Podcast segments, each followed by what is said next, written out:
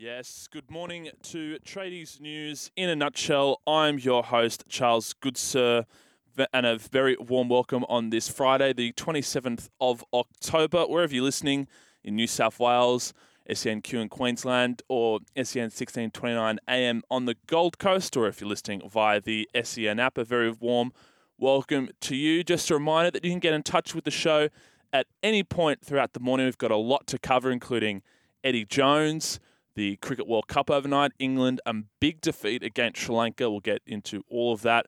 John Gallo will join us at around 5.30 to chat everything football, a lot of EPL results. The Matildas played last night as well.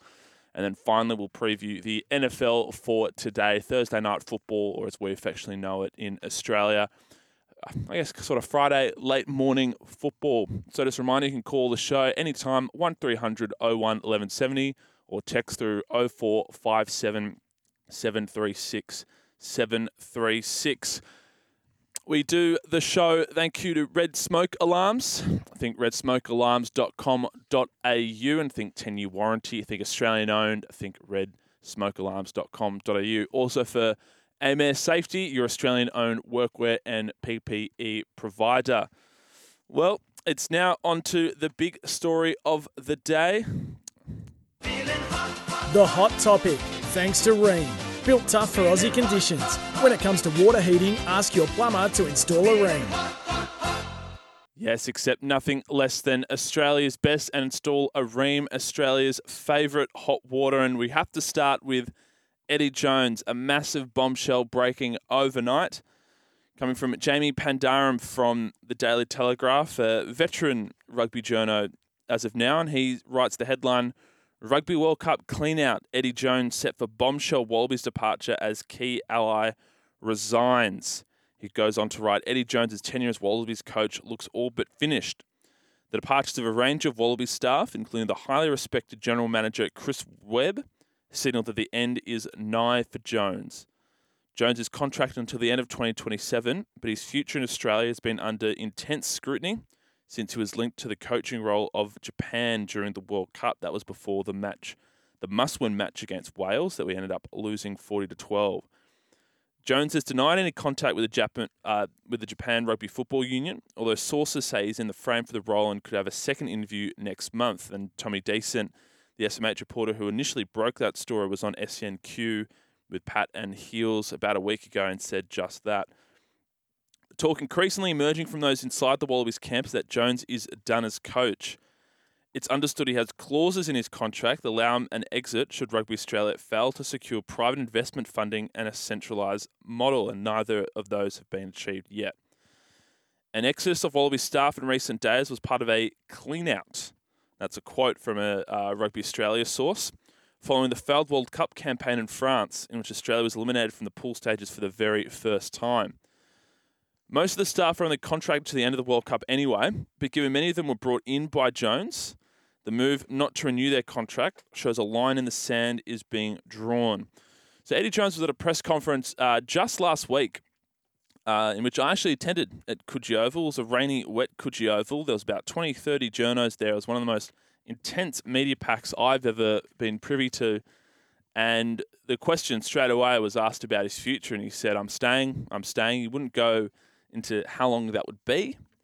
He wouldn't go into any specific details, but he just said, I'm staying. He also mentioned that there was a Rugby Australia review, uh, and that was looking at preparation for the World Cup, whether or not they'll, they'd be competitive in the long term. And that's what Pandaram is signalling that the review suggests that a lot of the, the people that he's hired along the way, including uh, GM Chris Webb, are gone. They're out. And considering their key allies are sort of t- stripping away I guess, the, the structures in place that Eddie Jones wanted, and he's sort of seeing that as a bit of a a bit of indication that he's probably not wanted. This was Jamie Pandaram last night on Sports Day, uh, right here on SEN. Have a listen. Additional staff, uh, the team manager um, are all going. They've all departed. Um, some of them were only contracted through till the World Cup. Um, some of them through to the end of the year, but they're all gone and uh, the fact that they weren't re-signed um, following that disastrous campaign in France is one thing, um, but also uh, when we read between the lines and the close relationship he had with the team manager and the circumstances around that, um, we understand that Eddie is on tenuous ground. Whether he resigns or he is forced out, um, it remains to be seen. But I would be very surprised to see Eddie Jones still as Wallabies coach by the end of the year. There you have it. That's Jamie Pandaram last night on Sports Day with Sats and the Rat. Interesting comments there. He, he, he said, look, it's not really a case of uh, him quitting on the team or, or being forced out by the higher ups Rugby Australia. It, it, it's either or, really, but it just seems that he's it's one of those two decisions, and he's basically one foot out the door already. Now, this is quite disappointing for uh, the Wallabies and Rugby Australia as a whole. It was an embarrassing World Cup. Um, there's no really other way to put it. Losing to Fiji for the first time in 69 years, losing to Wales in the manner that they did in a must-win game, and then look, they beat Portugal like we all knew they would. And even though Portugal had to beat Fiji by I believe it was at least eight points, Portugal did get the win only by the one. But I think even if they'd beat them by then, looking at the the quarterfinals and the quality of the quarterfinals that was there we would have really just been making up the numbers. So it's sort of back to square one for the Wallabies at the moment. And they earlier this year they, they sacked Dave Rennie as soon as Eddie Jones became available, who was sacked by England. And they signed him to a long term deal. They signed him until 2027. They wanted the this World Cup in mind, and he's sort of gone on the record. He picked a youthful World Cup and said that we probably weren't at the level yet, just picking youth, looking ahead to the future, sort of building the foundation there uh, to get us started for the future. And then the next one was the British and Irish Lions Tour in 2025. That was sort of the first big test for Eddie Jones. And then, of course, the Home World Cup in 2027, where it is imperative that we be competitive. Not only competitive, but we really should be winning on our home shores. We, we made the final last time it was here in 2003. We lost against England to a beautiful Jonny Wilkinson field goal. But the point stands, we, we can't be as uncompetitive as we were in this World Cup on home shores. Otherwise, it really could be the nail in the coffin for rugby in this country. What do you think? What do you think about all of this? It's a lot to unpack, and it it just puts I guess, yeah, like I said, another nail in the coffin for the Wallabies and Rugby Australia. It's unfortunate, but he, he's got one foot out the door. Uh, when I was at that press conference at Coogee uh, about a week ago, I, I, believed him. I'm a big Eddie Jones fan from, from way back. I think he's he's got the numbers to to back up sort of his unique and maybe perhaps unorthodox coaching style, but he he was he stressed really importantly that he he was going to be there for the long haul. He was going to stay, and now you're hearing about a week later that because a, a lot of his constituents, a lot of his allies are going, that he's going to follow them as well. What are your thoughts on the Eddie Jones saga? Give me a call 1300 01 1170 or text through 0457 736 736. Now, moving on to the other big story the cricket and England have suffered a massive eight wicket defeat against Sri Lanka. It's the second time they've lost to Sri Lanka in the World Cup in consecutive, uh, I guess, installments of the World Cup. They lost in 2019. They didn't lose another game after that in 2019, but gee, they're going to have to come a long way from here. They were all out for 156 in just 33.2 overs. Ben Stokes, the top run scorer there, you got 43 off 73 balls. Uh, contributions from the openers, uh, Jonny Bairstow, David Malan, 30 and 28 respectively. But really, it, after they got to a good start, there were none for 45 until Angelo Mathews came into the attack, the 36 year old veteran from Sri Lanka. He got David Malan out. It was one for 45 at that point, and then just a ton of wickets fell in a heap. Joe Root, 2 for 57. Jonny Bairstow, 3 for 68. Jos Buttler, the captain, 4 for 77. Liam Livingstone, 5 for 85. And then they sort of rebound a little bit with Moeen Ali coming in, but then he fell on 622. Chris Woakes shortly after, 7 for 123. Ben Stokes, 8 for 137. Adil Rashid, 9 for 147. And Mark Wood, all out 156. Sri Lanka, well, they got off to a bit of a rocky start. Kusal Perera got out on uh, He got out for four. That was at one for nine. And then Kusal Mendis, two for 23. David Willey getting both wickets inside six overs. And you thought, gee, England are here with a bit of a sniff, but unfortunately it was not to be. In the end, Sri Lanka cruising to an eight wicket win, uh, just uh, in 25.4 overs. It leaves England in a really precarious position. They now sink even lower. They're one and four on the standings. They can still make the knockout stage, take the semi final stage of this World Cup, but a lot is going to have to go their way. They now can no longer dictate their own terms. They have to win every game from here and have to hope for an upset here or two, which has happened in this World Cup. Afghanistan beat England. Uh, the Netherlands beat South Africa, who are flying at the moment. Things can happen for them to make it through, but gee, it's going to be really tough from there. Here's England captain Jos Buttler with Michael Atherton after the game, who and he shared his thoughts. Jos, thanks for your time. Exactly three weeks since the tournament began, and you walked out in Ahmedabad. How much do you wish you could turn back the clock to that point? Yeah, yeah, a lot. Um, yeah, it's incredibly tough, incredibly uh, disappointing tournament. Um, not just short of our best, but a, a very long way. So, um, you know, as captain, you, you feel that a lot, and um, you know, disappointed um, for myself and all the boys that we've not showed a good account of ourselves. I suppose the obvious question is why, really, double World Cup champions. Why have you not been able to show glimpses of that best form? Yeah, you know, that's the question we've been trying to answer, and I think um, you know, there is no clear answer at the moment. Um, you know, if there was one golden nugget that we uh, were obviously not doing, and, and we'd try and pick that up. But um, know, can't be fault the guys' efforts. We're just playing a long way short of our best, and it starts from the front. And you know, as captain, you want to lead from the front and play well, and and um, the guys tuck in behind you. And I've been a long way short of my best, and um, now filtered through the rest. Um, confidence is a very fragile thing in sport. Often, have you felt that drain away as you've gone through the competition? Um, not massively, to be honest. I, I think um, there's a lot of really experienced um, cricketers in the room, tough cricketers who've been through a lot and are confident people. You know, you don't become a bad player overnight. You don't become a bad team overnight. And I think that's probably the biggest frustration is we've been so far short of of the standards that we set ourselves, um, and for no particular obvious reason. I know, you know, you probably think, you know, there must be something. What is it? But um, can't put my finger on it at the moment. Um, made three changes before the last game and three changes before this game. Players sense uncertainty. Has there been too much uncertainty over strategy?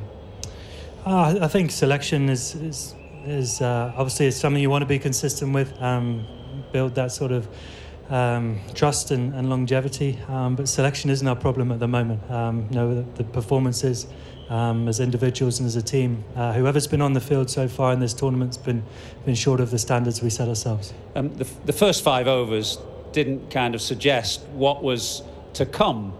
Um, there was a, I wanted to talk about the run out of Adil Rashid, not to particularly point at Adil Rashid, but just it seems symptomatic of a team that's not quite been on it and not quite been sharp enough. Would you agree with that? And if so, why? Yeah, I think it's an obvious one to say that, not just Adil. I think lots of the dismissals, uh, you know, another run out, uh, um, Joe Root's run out, you know, it's like something that you don't see, you know, those kind of mistakes um, that we're all making, you don't see that as, as, often as you'd expect from us. And it has been um, an example of the, the, way we've been playing. We've been making mistakes, all of us, and not singling anyone out. Um, and we haven't been building partnerships, doing the basic things really well, um, but both with the bat and with the ball. Um, I think it's out of your control now. You're not out of the competition, but it's out of your control. Is there anything to cling to, any hope to cling to? I think the, the biggest thing is um, you know, personal pride and the, in the way we play as a team and the, the standards we set ourselves. As I said, um, you know, we're not giving a good account of ourselves, um, the account that we want to. Uh, whatever happens going forward in this tournament, um, the rest of the matches, we want to get back to playing some really good cricket, and, and what it will be will be. We wish you well for the rest. Thanks for your time. Thank you. That was England captain there, Jos Buttler, speaking to Michael Atherton after the game, just recapping an eight wicket defeat to Sri Lanka. It's been an interesting World Cup for the um, as the defending champions. They had a, an amazing, a Cinderella run really in, in 2019. A lot didn't go their way at the start, and then they bounced back and who can get that epic final uh, against New Zealand. They sort of came in with an attitude that they, you know, they're, they're not the defending champs. You know, it's just as open as, as anything. And I guess their mindset was just a bit odd leading into this tournament. got spanked against New Zealand to start with, and really just haven't looked the same since. Um, it, it's some interesting comments there from Josh Buttler that I'd like to to touch on about. Look, you don't become a bad team overnight. You don't become a bad player overnight. Like think, things are happening, and it, it, there's definitely just something something off with the team at the moment. Um, and none of that was more highlighted than uh, Adil Rashid's. Uh, he, he was run out, and uh, I highly recommend you uh, look this one up uh, on on your way in this morning, or if you're listening now. Uh, it, a wide was bowled um, to to David Willey, and sort of everyone just sort of lost focus, and then Adil Rashid wasn't backing up. Uh, Kusal Mendis saw that threw down to the non-strike zone at the stumps, and he was caught out by by quite a long way, and it was a bit reminiscent of um, of Jonny Bairstow's dismissal uh, at Lords. It just was a, a, really dumb mistake, just not backing up, not really thinking, and I think that just speaks to the England mindset. And you heard Josh Buttler speak there that he just wasn't. They're just not switched on at the moment. They're just not switched on at the moment, and it, it's going to cost them because they're one of four. They're at the bottom uh, of the standings, if you could believe the the mighty England team, and they're just sort of scratching their heads. You, you thought they could have been in it because whenever Ben Stokes at the crease, that they're always a fighting chance, but yeah, it's it's not great. It's not getting any easier for them. They next uh, travel to Lucknow for, on the 29th of October and face India, the undefeated India at the moment, who are you talk about teams on opposite sides. I mean, you talk about England who are just out of funk, not in sync, and India are just absolutely firing. Um, King Kohli is back to his blistering best. His he's back to his best run chasing form. I think he averages 65 in, in one day cricket run chases, which is unbelievable. Rohit Sharma is really le- leading this team well. Yeah, it's uh, tough times for the English at the moment. Coming up tonight, this game really int- uh, intrigues me. It's in uh, Chennai, Pakistan. Now, Pakistan are a bit of a plucky team. They haven't been at their best this World Cup either, but they, they can cause an upset or two. Uh, they're coming up against South Africa, who I, I think are the, the favourites for the tournament at the moment. I know India's undefeated, but I think if you look at who's going to win uh, the World Cup, it's gonna they're gonna have to face against India at one stage, and India so good at their run chases. But who can put on 350 plus scores consistently, and who has the firepower? It's South Africa. So yeah, that was the Cricket World Cup update. And that's all thanks to Makita XGT, Experience professional cordless power without limits. Now, sports update for Makita. We're going to take a break here on Tradies News in a nutshell. Just reminder, I'm Charles Goodsir. You can call it anytime, 1300 01 1170 or text 0457 736 736. A break and back with more. Yes, and welcome back to Tradies News in a Nutshell. I'm your host this morning, Charles Goodsir, on your Friday, the 27th of October. Thank you very much for joining me, wherever you're listening in New South Wales, Queensland, the Gold Coast, or anywhere on the SEN app. Give us a call anytime to have your say at 1300 01 1170 or text through 0457 736 736. Just recap the top stories of this morning. Eddie Jones set to walk out as Wallabies coach. Uh, England get thumped by Sri Lanka in the World Cup overnight. And now we're going to chat a little bit of uh, rugby league. Uh, rugby league season is still in effect. We've got the Pacific Championship on at the moment. We've got the last round of, uh, I guess, regular games until we get to the finals of the Pacific Cup and the Pacific Bowl. Now, currently, uh, so we've got Australia, uh, the Kangaroos taking up, uh, going up against rather the Kiwis at AAMI Park in Melbourne. Uh, that's uh, tomorrow night on Saturday, and then Sunday we've got PNG taking on Fiji. Now, I've really enjoyed the Pacific Championship. I think it's been a great sort of precursor to to end this series. It sort of uh, extends the life of the rugby league season, gives you that, I guess that, that little bit right towards the end, uh, the little taste in your mouth to sort of uh, you know satisfying meal. It's, the dessert on the main course that was the NRL season. But this is what I, I I don't really like is that they've got a Pacific Cup and a Pacific Bowl, and Australia and New Zealand are already going to play in that final because Samoa played the first two games, lost both those two games. So, depending on who wins this game, it really doesn't matter in the long run. They're still going to be playing the final in Hamilton the following week. And same case with PNG and Fiji. They're already locked in for the uh, for the Pacific Bowl, which is uh, next week, and that's being played out of Port Moresby. And because the Cook Islands lost their opening two games as well, they were the first two to play. Again, really doesn't matter who who wins this game. That they're both going to be playing in the final the, the next week. Obviously, they're going to go out and win, but it's a bit disappointing that there wasn't I guess a, a little bit more to play for uh, in in this game. But it look it, it should be exciting nonetheless.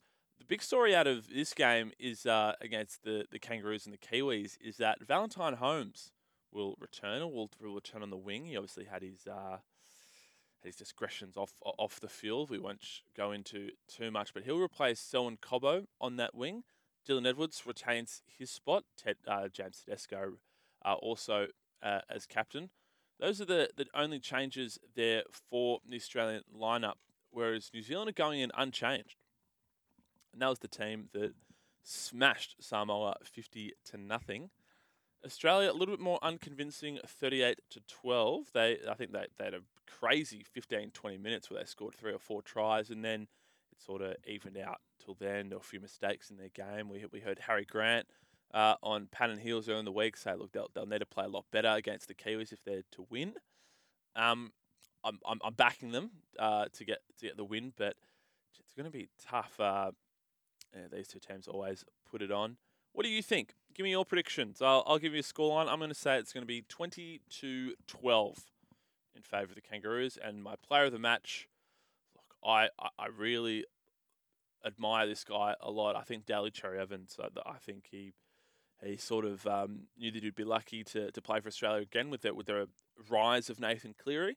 And with uh, Nathan Cleary's injury, uh, he's, he's taken it with both hands and he's he's just such a phenomenal player. And I don't think we appreciate him as much as we should. And I think we'll uh, learn that when he when he retires. But um, yeah, that, that, that's my prediction. What do you think? Let's give us a scoreline. I'm going 20 to 12 DCE to be player of the match give us your predictions. Oh, 1300 01 1170 is the open line, or text 0457 736 736.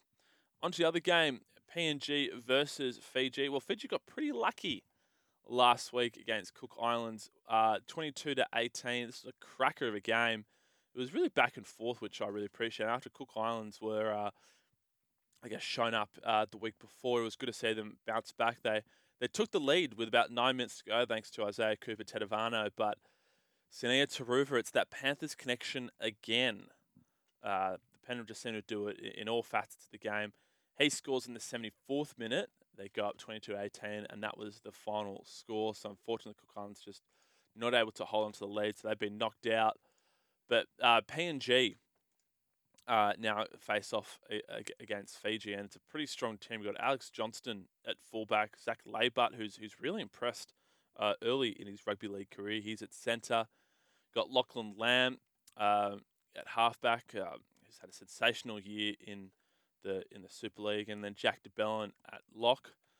Fiji, it, look, they're not without their stars. They've got Jahream Bula, Maika Sivo, Sunia Turuva, Waqa Blake, Mikaele Ravalawa. That's just their they're one to five. Brandon Wakeham at seven is a more than serviceable halfback. Tui Kamikamica uh, at prop, he skippers the side, and, Taane Milne as well uh, in the second row. So they've got genuine NRL talent there. I'm going to tip the upset here. I'm going to go Fiji get it done. I'm going to say they get it done 22 to 20 over PNG. But of course, the real test will be the following week. Both these teams, as I mentioned, will play together uh, will play each other rather in the final, regardless. But who doesn't love a good early hit out? We're going to take a break here on Tradies News in a nutshell. When we return, we're going to speak with John Gallagher. We're going to talk all things football. The Matildas, they played last night. We're going to chat a bit of the UEFA Champions League action uh, from Wednesday and Thursday uh, morning. And then, of course, uh, we'll preview the, the EPL, the English Premier League. Going to take a break here on on Tradies. You're listening to SEN. Yes, good morning. Welcome back to Tradies News in a nutshell. I'm your host, Charles Goodsir, for today, the Friday, the 27th of October. We're going to chat all things English, uh, not English Premier League, well, English Premier League, we UEFA Champions League, Matildas. We'll cover all things football with this man, John Gallo. And John, I'm happy to say, joins us on the line. John, how are you, mate? How are Good, mate. How are we? Very, very well. Thank you for joining me early uh, again this morning. Um, uh, very, very early indeed. But as football fans, we know that you know time is just a just a construct. You know, it, it doesn't really exist. You wake up at all Absolutely, sorts of, mate. especially when you live on, on the other side of the world. Um, but let, but let's focus first on our side of the world in Australia. The Matildas they returned to our shores uh, last night, playing for the first time since their amazing World Cup campaign. Uh, they played Iran last night, 2 0. Uh, it was a pretty good game from all reports. Yeah, start of the Olympic qualifiers, and uh, yeah, I think it was a fantastic game from, from the Matildas. A really, at times, a bit of a training game. With all respect to Iran, there wasn't a whole lot of attack that the Australian defence had to be overly concerned about, but they dominated the ball, they dominated possession, created a host of chances. Realistically, could have been probably five or six nil had you know um, Australia came on with their shooting boots, but 2 0 with three points to start the group campaign is a fantastic result for the Matildas nonetheless, and really good to see the uh, the Perth crowd out there at NIB Stadium, uh, out in force. Great number, great turnout, and to see that momentum from the uh, Women's World Cup recently is, is great for the game of football. So, yeah, well done to the Matildas. They now fly out to face the Philippines Sunday night, Australian Eastern Time. Uh, so, yeah, it's a short turnaround for the Matildas, but um, they'll be in there as favourites against the Philippines before they face uh, Taiwan in the Olympic qualifier group. So it's been a, a difficult run of games. They're now going to push their, their physicality to the limit. A lot of these girls playing from overseas competitions, so it's going to be a quick turnaround for them. But uh, they're in good stead with a good result last night, 2 0. Yeah, um, d- definitely right. And with um, and, and, and just with uh, the crowds uh, you mentioned, it was, it was a good um, a good crowd there last night in Perth. Uh, I think they're, they're sellouts uh, for all the all the home uh, games coming up, isn't that correct? Yeah, so well, the next game, the Philippines, is over in the Philippines, so they'll be boarding a flight sometime this morning, I would imagine, to get over there for the Sunday night game. So it is a very quick turnaround for the Matildas. The Taiwan game, I believe, is back in Australia, um, so that could hopefully see a sellout for the Taiwan game, which would be fantastic. And again, you know, going on about that momentum for the Matildas generated. So that's a fantastic thing. The, the interesting thing out of this as well is uh, Tony Gustavsson, the, the Matildas coach, has come out and demanded more investment in the Australian women's game. He's he's got one year left on his contract. Uh, 2024 is the next Women's World Cup in Paris, and he said if he wants to be there, he wants to see more investment from the Australian government uh, for women's game going forward. So he reiterated that in the press conference after the game last night against Iran. So hopefully, for Gustavsson's sake, that is the case, and hopefully for women's football in Australia, we see a bit more government investment poured into the game as well. Yeah, uh, definitely. I think everyone was on the same page during this World Cup, which just really just captured the nation like no other tournament uh, I can recall in at least in my lifetime. Um, it's just really important we we capture that momentum and uh, keep building and become a, a, really strong football nation. As a result, uh, let's switch gears to the Champions League. Um, we uh, we had our, our next round of uh, our third round of games on Wednesday and Thursday. Just going to focus on uh, the English teams for, for the meantime. So you've got Manchester United sitting in third in Group A. You've got Arsenal topping their group at the moment in Group B. Uh, and then you have going down Newcastle, my Newcastle United in third in Group F. And then Man City, of course, leading the way, undefeated at the moment in Group G. Out of those teams, which one do you think are the ones to go through and maybe likely to contend uh, for the Champions League? I definitely think Arsenal and Man City, mate. You look at Arsenal in Group B, they're, they're top on six points with two wins and one loss. I think that surprise loss in the first opening campaign against Lens uh, really put Arsenal into gear. They since went on to beat PSV comfortably and now Seville as of a couple of days ago 2-1 in a difficult game. But I think because of that, I think Arsenal are really primed to, to go through to the knockout stage. Man City, they're three games from three. They've been nine points sitting comfortably on top of the group game as expected in their group. I think they will obviously go through and into the second round. The, the champions, the reigning champions of last year's Champions League, I think they'll go into the knockout stage and, and do a really good job of it there. I think in terms of Man United, that's the really interesting factor. I mean, they're they're third in the Group A. Bayern and Galatasaray are, are leading the way. Uh, Bayern on nine points, and then Galatasaray on four. Man United sitting in on three. Man United's next game is against Copenhagen, the Danish team, so you do expect maybe Man United to get all three points. But then they face Galatasaray over in Galatasaray in Turkey, which is one of the more difficult away games for many Champions League teams over the years. So you can't hedge your bets on that going into Man United's favour. And then, of course, Man United see out their, their second round of fixtures against Bayern Munich over in uh, in Munich as well. So it's really difficult for Man United at the moment. The backs are against the wall in the Premier League. Uh, Ten Hag's got a lot of pressure on him there. And I think if uh, Man United were to go through the second round of knockout games, I think that would be seen as a big failure for Man United as well as Ten Hag. But your teammate, Newcastle United, the mighty Novocastrians over in the north side of, of England, look, they're in a really difficult spot, aren't they? Really in a really the death of group, I think, in terms of what's been termed Group F with PSG, Newcastle, Dortmund, and then AC Milan. AC Milan, the Italian champions, are at the bottom of the table, only on two points. Borussia Dortmund in third on four equal with Newcastle on four points. The only difference between Newcastle and Dortmund is obviously the goal difference, which favours Newcastle to sit on second spot, and then PSG topping the group in six points. So look, I think look, I think PSG and Newcastle to go through. Newcastle have got to really, hopefully in the second round, pick things up. Hopefully against Milan, Dortmund, uh, they'll be difficult games. But if Newcastle can walk out with all six points. Uh, going into PSG, I think that'll be a big one for Newcastle. So, hoping for Newcastle's sake, they can push through to the second round of the knockout tournament. Yeah, that, that's what I like to hear. Um, I think every Newcastle fan, uh, when we saw the teams were up against, sort of just said, "Oh, are you serious? Like we waited so long to to get here, and now we have to face some really strong teams, some, some some of the best teams in Europe over the over the last few years." But I think also in the same token, how good we've got blockbuster games every single time we play. Where we're playing. Uh, you know, one of the biggest teams in Italy, uh, one of the biggest teams in Germany, and the biggest team in in France, and one of the biggest Absolutely. teams in Europe in general. So it's uh, it, it's such a great opportunity for a lot of these uh, for a lot of these Newcastle players. Uh, so let's now switch gears to the EPL. Um, we've got an, an, another cracking uh, match day coming up. I want to start with Crystal Palace and Tottenham. Of course, Tottenham. We're on the Ange bus here at SEN. We've got every game uh, of Tottenham live uh, on the app, uh, wherever you're listening. But uh, the Ange ball has just taken such a, taken the EPL by storm, hasn't it? Absolutely, mate. The last 24 hours in particular and this whole week has really been all nothing but short of the Ange ball. In terms of now, people, you know, not maybe Spurs fans are probably the, the biggest, uh, you know, echoes of this, but they're now talking about potentially can Spurs go all the way and, uh, and be title contenders this season. I think a lot of people prior to this were a little bit nervy in, in mentioning that because they didn't want to jinx Tottenham going forward this season. But I think after the result on the weekend against Fulham 2 0 and how comfortable they were in their performance, they were in total domination, uh, Tottenham, and didn't really even get out of second gear. That's the scary thing.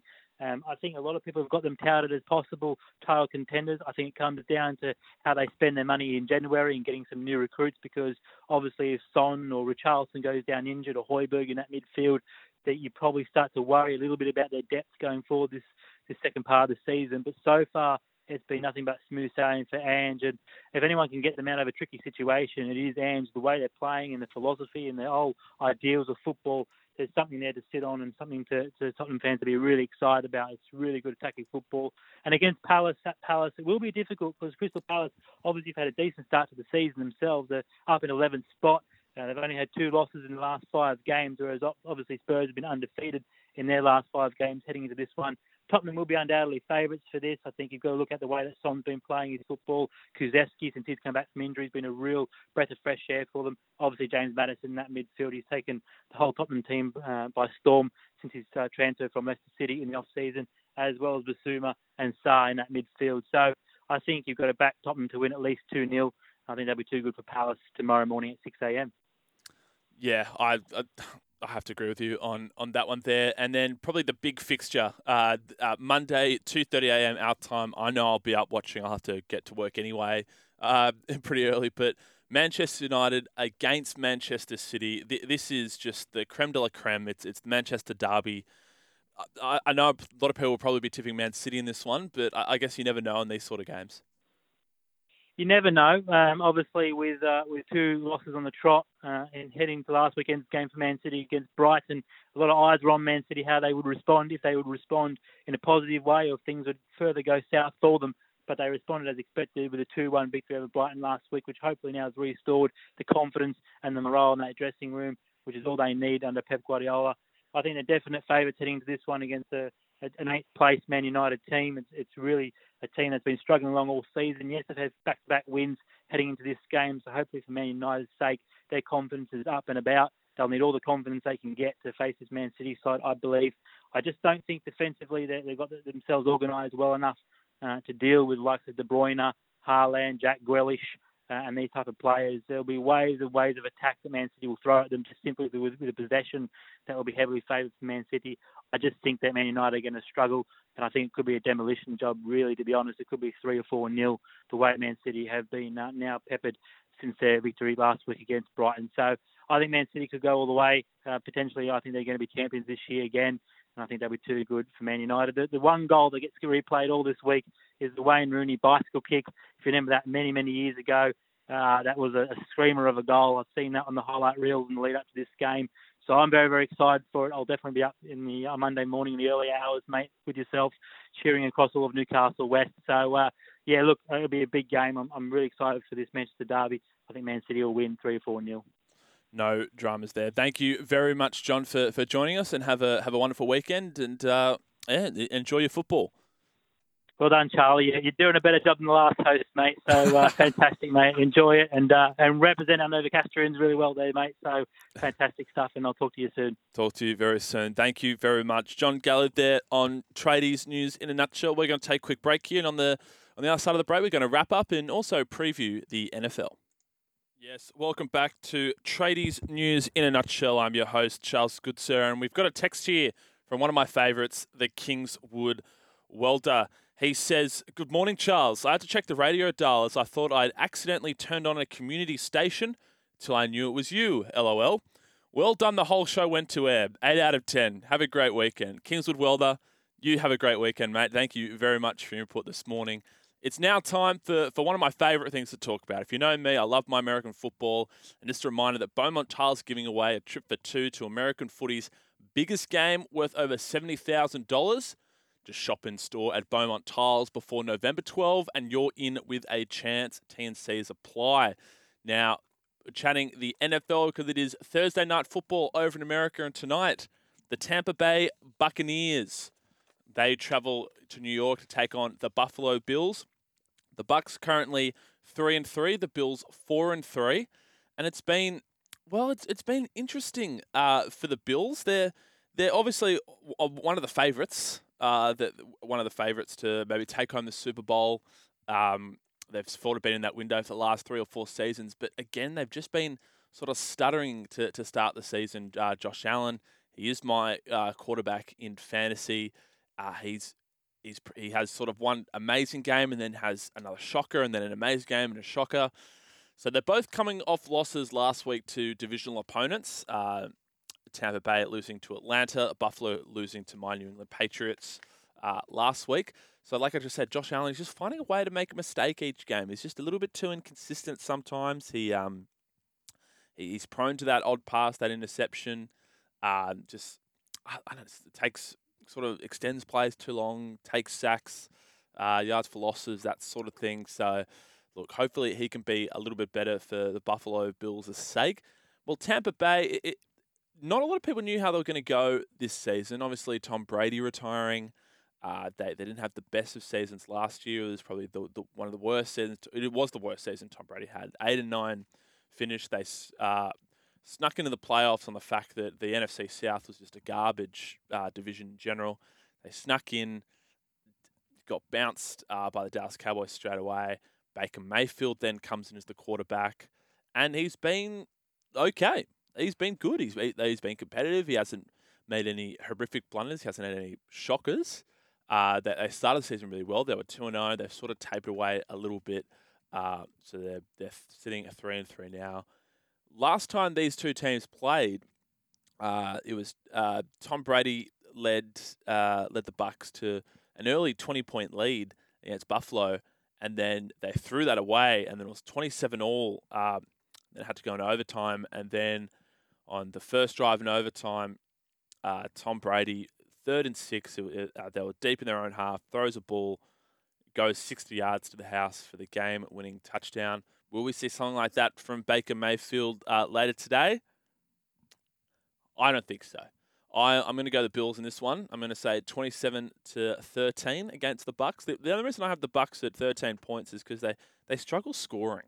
Uh, Todd Bowles, their their head coach, he's he's not really an offensive minded coach. They they only put up 13 uh, points last week against the Atlanta Falcons, who who probably my tip to take the NFC South. Let, let's be honest, but when you have guys like Chris Godwin and, and Mike Evans who, who can make big plays, I mean, Mike Evans scored a 40 yard touchdown last week. So, so they know where they can make plays, but he's just not, something's just not really clicking there. So that's my prediction. Uh, Buffalo to take that game 27 to 13. That's coming up later on ESPN. And I now for the uh, for the Makita power play, for the best power play, Makita XGT.